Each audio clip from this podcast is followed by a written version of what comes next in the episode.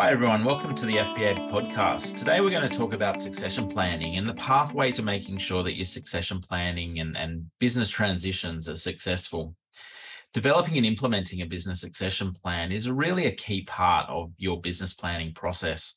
Yet, only one in 10 practices actually have an effective plan in place for how they're going to grow their business and transition it to the next generation or, or look to sell it. Today's podcast, we're going to talk to a very successful practitioner um, who's been thinking about this for a number of years and has started to successfully transition his his business from the first generation of owners through to the second generation. They're even starting to think about the third generation. So we're going to talk about some key elements around business succession planning, including how important planning is, what's a what's a good succession planning model look like, and and what are some of the key lessons that have been learned through this succession planning process. So I'm really excited to introduce David Andrews from Capital Partners in Perth to talk about succession planning. Hi, David. Welcome to the FPA podcast. And I'm really excited today because I met you five years ago or so when you applied for the FPA Practice of the Year awards. And, and we were really blown away by your business and, and what you were doing with your business. And then you came back a few years later for the awards again, and you didn't turn up. It was the next generation of your business that turned up, and that blew us away even more. That you you brought in some amazing people into your business to to keep it going and to bring in that next generation. And and so what we wanted to talk about today was succession planning and and how you're doing it in in your business. Um, but to start off, can you tell us a bit about yourself and and the business and how things are going? Yeah, sure. Well, things are going great. Thanks, Ben. Um, so our business is 23 years young. Um, we're touch over 40 people, um, about a billion and a half of assets under management, and um, we work with successful families. And um, our objective is to help those successful families in a very methodical, systematic way achieve true prosperity, whatever that means to them. Um, so, so for us, we consider our primary competitive advantage to be our people. Um, yes, the technical aspect of what we do is, is very, very important, um, but it's the capacity to have deeper conversations with clients that really bring out the not only the, the richness of the relationship that we have with them, but I think the richness of the plan. And um, so, so to be on a pathway and, we were thinking about this the other day, Ben, just in terms of the success of our clients. We're very careful about client selection. We're very deliberate about that. So we want to only work with clients where we believe we can help them be truly successful by that measure, prosperity. And we were thinking about it, and whilst we haven't got a empirical evidence of this, we, we believe that in the high 90% of our clients are on track to achieve all of their goals, which is pretty cool. You know, we are in the service of something that's much bigger than ourselves, and it's a really nice place to be. Yeah, absolutely.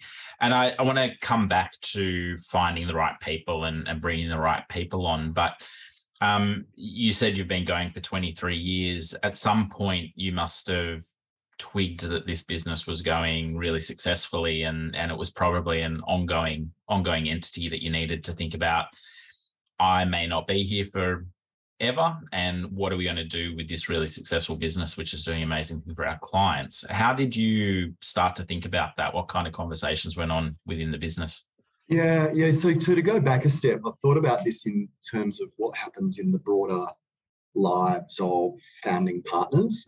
And uh, Dan Sullivan, the entrepreneur coach, talks about a concept he, called the four freedoms. Um, and I think all of us who go into business really deeply want this, which is the freedom of time, the freedom of time, the freedom of money, the freedom of relationships, and the freedom of purpose. So, so you just think about that intro I gave. You know, I've got, I've got freedom of relationships because we're really careful about that, about the selection of clients. You know, if they're if they're going to be difficult, I don't care how much money they've got, we're, we're not going to do that. Um, I've got freedom of purpose. Um, freedom of money should come to any business that does well. You know, the, the founders and, and principals should do well. But I think all of us get to a stage of our career where we think, wow, I've built this amazing business and um, it's pretty cool and we're doing great work for people, but I don't have freedom of time.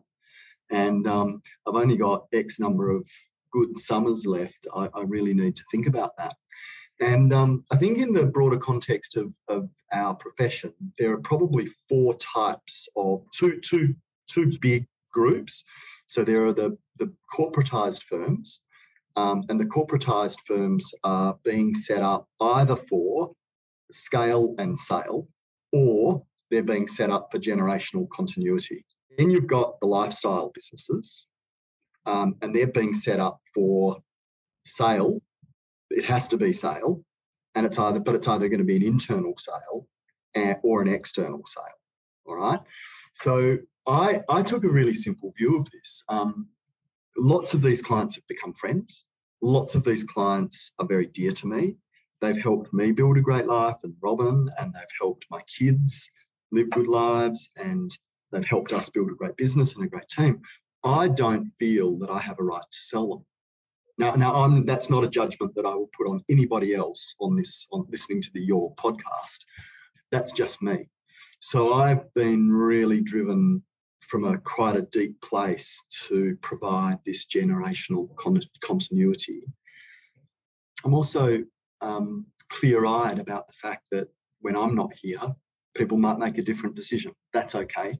On my watch, I did what I thought was right, and on their watch, they they will do what they think is right. It's a bit like a family estate plan trying to control things from the grave. It doesn't work. So yeah, I think that the four freedoms is really the big trigger, and that for us happened with Chris. Um, this is an interesting idea um, right from the very beginning. So, going back to 2003 when partners joined the business, I always ask them every year for a rolling five year commitment. So, I would say to them at our annual planning conference meeting, I'd say, Do I have you for five years? And they would say yes. And they'd say yes every year. And they'd say, Why do you keep asking me that question? And I say, Because I need to know. I need because I need five years. I know I need five years to plan whatever. Because one day you're going to say no. One day you're going to say no. And one day Chris King, one of my, my co-founder, in fact, said no. He said, No, I, I need to do some different stuff. Yep. So that really became the trigger. And uh, we set out on a path to create a succession program. And again, I want to come back to uh, how you started to bring more people into the business and start to think about who, who the right people to were to bring into this succession plan. But are you able to share briefly with us what that succession plan looks like and how it's operating? Yeah, totally. When you think about succession, when we think about succession, there's succession of roles, which includes client responsibilities. Yep. There's succession of leadership capability, and there's succession of capital. And I think just about everyone focuses on succession of capital. Yep. And and actually you can't. You've got to be you've got it's a three-legged stool and you really need to be thinking about succession of capital, succession of leadership and succession of roles because if any one of those legs is done poorly, you get a bad result. So so there's a bunch of stuff happening in this business. Um, we, we have implemented a um, an operating system. It's called the Entrepreneurial Operating System. It's it's broadly available, um, which means that most of day to day operations of the business have nothing to do with me anymore. I still get asked my opinion, um, but Charmaine Lampret, who you who you met, runs yep. business day to day. Um, Catherine Creasy, who you've met, um, runs advice quality. Um, James McLeod, who uh, you may not have met, but he's one of our senior principals. He he runs our um, you know business development and relationships and looks after all of the advisors. Um, Michael Matthews, who's one of my uh, Generation One, looks after the investment committee. So we've got a very decentralized but a highly accountable system so that Charmaine, as the COO, knows what's going on. We're very clear on our priorities. So, so we are you, you know, I'm really leaning into this because because I want to lean out. yeah. um, you can't just float through. You can't drift and then expect it to go well. You've got to be really clear and decisive and take strong action. So, so there's those three things going on. Let me talk about succession of capital though, because I think that's probably the bit that a lot of people find the most interesting. Chris wanted to be out by a certain date and, and I think that's the most important thing is having a really crystal clear plan, vision of how you want it to go. Yep. Um, and have a sense of purpose around that. Um, so, so Chris knew that he wanted to be out by, I think it was the 30th of June 2021. So we just said, okay, let's start with 10%. So he sold down 10% to seven people, so so 1.5% each. Um, it was actually a pretty simple transaction in the end. Um, we got funding, balance sheet funding from Macquarie Bank and NAB and others do similar things. And um, we structured a valuation based on what would happen if we sold this, this business on the open market? What would the multiple be? And we said, mm-hmm. okay, it's going to be between X and Y, was our belief. And we had good reason to think that. Yep. And we said, okay, well, that's full valuation because there's passing of control.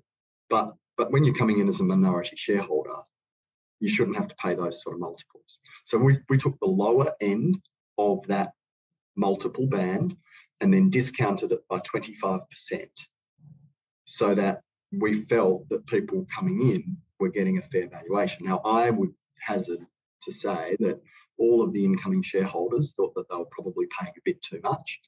And Chris was thinking, gee, I wish I could have got a bit more because, you know, that would have made a difference. Now that I think most people understand in the context context of a, of a transaction that that's probably the right transaction. Yeah. A bit like when you buy a house, you wish you got it a bit cheaper and the, the vendor wishes they'd got a bit more. It was probably the right price. Absolutely. Um, so, so the process behind that though was it took two years. So we we took all of our team, all of the people who'd been selected for this, and there were seven. Um, you're, you're, probably going to ask me a question later on. What would I do differently if I had a choice? I wouldn't do seven people. Right, that was a big, big transaction, and a lot of different thinking and thinking styles, and a lot of different conversations that had to be had. But we did take the team off site for a day and we were very, very open with them about how the business works and what the moving parts are and all the rest of it. And we tried to crystallize our day's work down into one word, and we ended up with two words. And, and their reflection on what we had shared with them, the two words that we, we identified were complexity and ambiguity. And that is the life of a business owner, right? So anyone listening to this podcast that's running a business will say you're absolutely right. There's huge amount of complexity and there's no right answer. So you just have to make the right decision you can in the moment with the information that you've got. Yep. Um, but we went through a very formal process. I wrote a document called Pathway to Partnership, and it's very detailed in terms of what it talks about um, and our expectations. So it talks about um, the principals becoming the stewards and the guardians of our guiding principles and our values, and that I, as founder, will hold them to a much higher standard than anyone else around those guiding principles and values. So, number one guiding principle is we do the right thing by our clients always. Yep. So, so they are on notice that they are being held to the highest possible standard around those things. Well, one thing we came to terms with very early, Ben, and I think this is really critical, is that in our business, the advisors are not the rock stars. They are not the rock stars. Mm-hmm. They are the revenue producers, and the admiration we have for them is enormous because it's not hard, it's not easy work at the level that these people do it. But Charmaine is also a rock star in operations. Yeah. if we had a if we had a head of investments who was not revenue gener- generating, for example, if they were really, really good, we would have the same level of respect for them. Um, so we had to negotiate through these conversations around, oh, well, only revenue producers should be owners of yeah. this. So, well, it ain't going to be much of a business if the operations unit is run by the revenue producers, let me tell you. no, absolutely, and and you know, funnily enough, at the FPA, um, I'm the only non-revenue generating person in the organisation, um, so I, I, have these thoughts often. Yeah, well, you know, non-revenue producers create the infrastructure that makes the work of the revenue producers ideally effortless, but that's yeah. that's that's a that's a dream. Um, but but if we can smooth the way and remove roadblocks for our revenue producers and our client services, then that's hugely valuable. So so we've got a very very interesting model around respecting all of the roles that contribute to the success of a client relationship. And Um, so, just, as, just as a post note to that, Ben, um, we subsequently transacted on the remainder of Chris's equity. So that group plus one, um, Damon Sugden came into the group last year. We have so we now have eight generation uh, two principals, and they collectively own about forty percent of the business now. Okay, you took the words out of my mouth because I was going to say you started with seven at one point five percent. How how has that how has that evolved? So that's that's um, generation two, and you've obviously been you, you brought you said you brought Damon on. Um, how did you go about thinking about okay, we're now in this process where we're going to start transitioning the the ownership of the business to a, a new generation. We're going to slowly sell our equity down. How are we going to choose the right people to bring in? How are we going to choose the right seven to start with? You've now brought an eighth in. How have you thought about that process? So this is probably more of an issue for um, lifestyle businesses that are having an internal transfer Mhm. um, because the people you choose need to be able to actually run the business as well as be good good advisors or good operational people. Yep. Um, one of the one of the hardest pieces of work that we've had to do is role definition. Um, and with our eight people coming in, they have a role as a shareholder, which in the ideal does not actually come into these walls in, in the office. You know, their shareholding is a private matter. So we're really disciplined around our hats. Similarly, you know, we're, we're talent based. So I want the best people, the right people in the right seats doing the right work for the right outcome. Now that we've brought in an executive leadership team, there's a broader um, spread of responsibilities there. We've also got an operations team where, you know, there's a lot of really important problem solving that happens in that operations team. Um, so, so people find their place, but they don't necessarily have a say day to day in the business. They do as you know, if an advisor says, "Look, I think there's a better way to do this," of course we're going to listen to that. Mm. But if it, if it's prefaced with "I'm a shareholder and I have this Yeah. view," should we then then that's just not a conversation we're going to have. Right? Yeah, absolutely. Um, so you mentioned before one of your key learnings was you may not have started with seven, um, and that that does seem like a lot of moving moving chips. Is there anything else you might have done differently if you had your time again? There were some little things that didn't go so well. Um, one of the things I learned was that the different decision making styles um, can make life really tricky. And that's where if you've got one or two, it would be much easier. So I would have a lot more compassion for the fact that this is so new to the people coming in. Some are overconfident, some are really actually quite anxious about it. Mm. You know, they, the, the, the sum total of, of what people have written out checks for a million dollars to buy a, a share of the business. That's a lot of money. Yeah.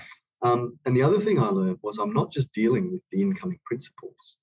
I'm actually dealing with the partner at home as well. That blindsided me because I was getting all these questions from people and I was thinking, wow, they're not questions that you normally ask. Where, where's this coming from? And, and um, I did ultimately offer to sit down with people's partners if they would like me to. And ultimately, that wasn't necessary. But I think the fact that that offer was available Mm. was useful. I think the biggest thing is clear communication. I, I made a note earlier, um, and this really was a very deep motivator for me.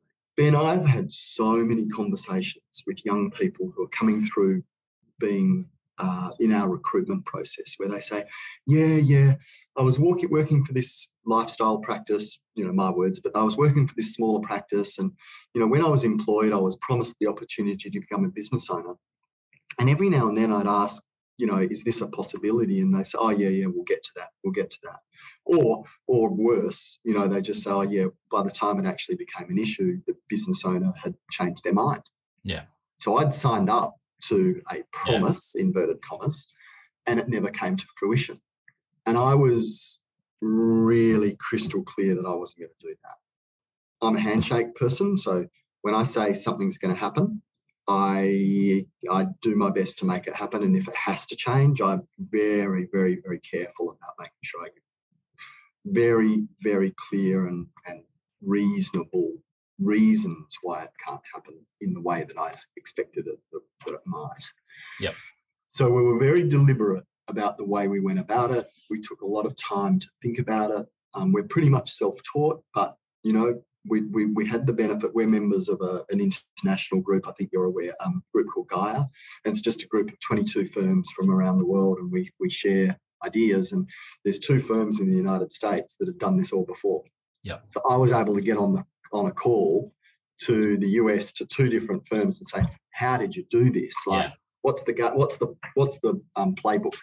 So we just lifted up their playbook, actually, from from valuation through to transaction through to everything. Um, we because it's balance sheet funded. Um, we decided very early on. There's a firm in um, in California that taught us this to say don't don't allow an incoming shareholder to borrow all of the money against your balance sheet because there's just no skin in the game for them. Yes, they're responsible for repaying it.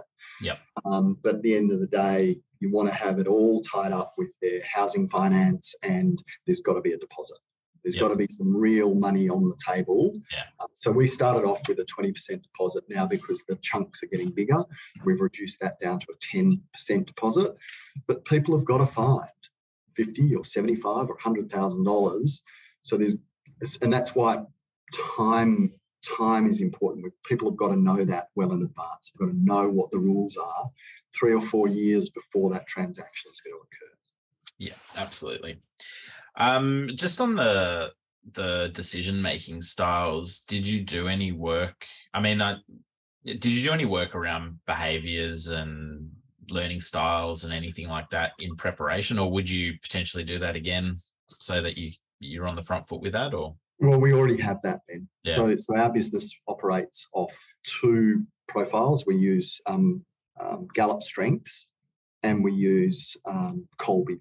So we know in advance who's going to need lots and lots of information. We also know in advance who's going to form a view very, very quickly that might be completely wrong because they haven't got the information. Then they'll test it. Yeah. And you've just got to be patient with that. You know, you've got to understand that that's what's going to what's coming at you. Um, but we use those we use those um, decision making tools, profiling tools, pretty much daily. Yeah. In a, in the business, so so by the time someone becomes a principal, we we've got a pretty good idea of what we're getting. very good.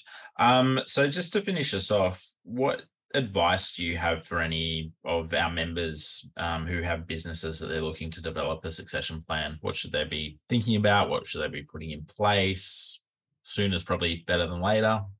So the first thing um, is to think about those four freedoms: freedom of time, freedom of money, freedom of relationships, freedom of purpose. And if there's anything missing in those four freedoms, and generally it will be time, Yeah.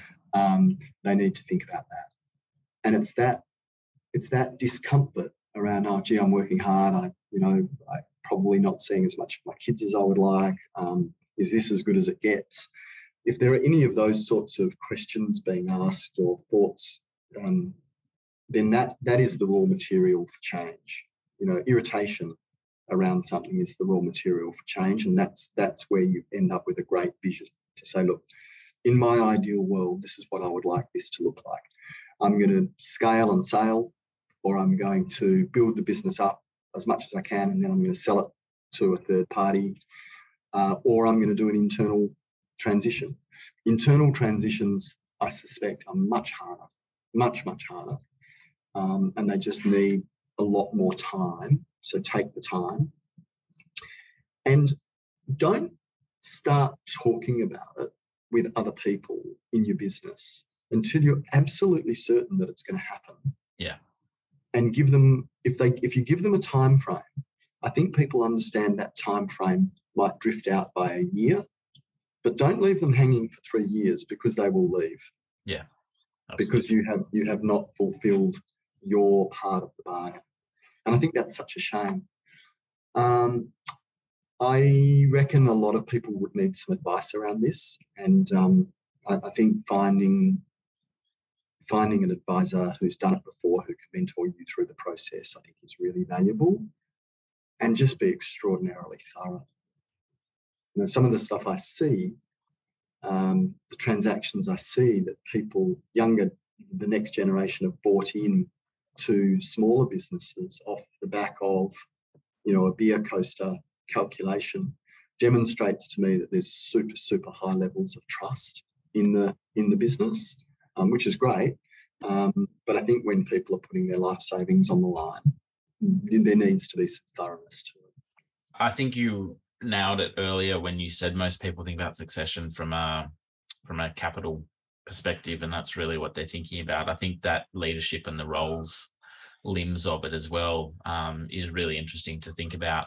And you know, to your point, the financial planners are the uh, are the ones who see the clients and maybe the front front of the business and and what the what the public sees, but they're not necessarily the engine and the ones that are, are you know generating the efficiencies and generating the the administration and the processes that the planners need so that all they can do is focus on the clients and having those kind of roles defined those the, the leadership in those roles solid and, and working effectively i think um, to your point is critically important not just for the initial transactions but for yeah. the ongoing success of the business and viability of the business i had a chat the other day ben to a fellow who just rang to shoot the shoot the breeze really. And um, I was really impressed because he said, "Look, I know I need to retire. I know I need to have a succession plan."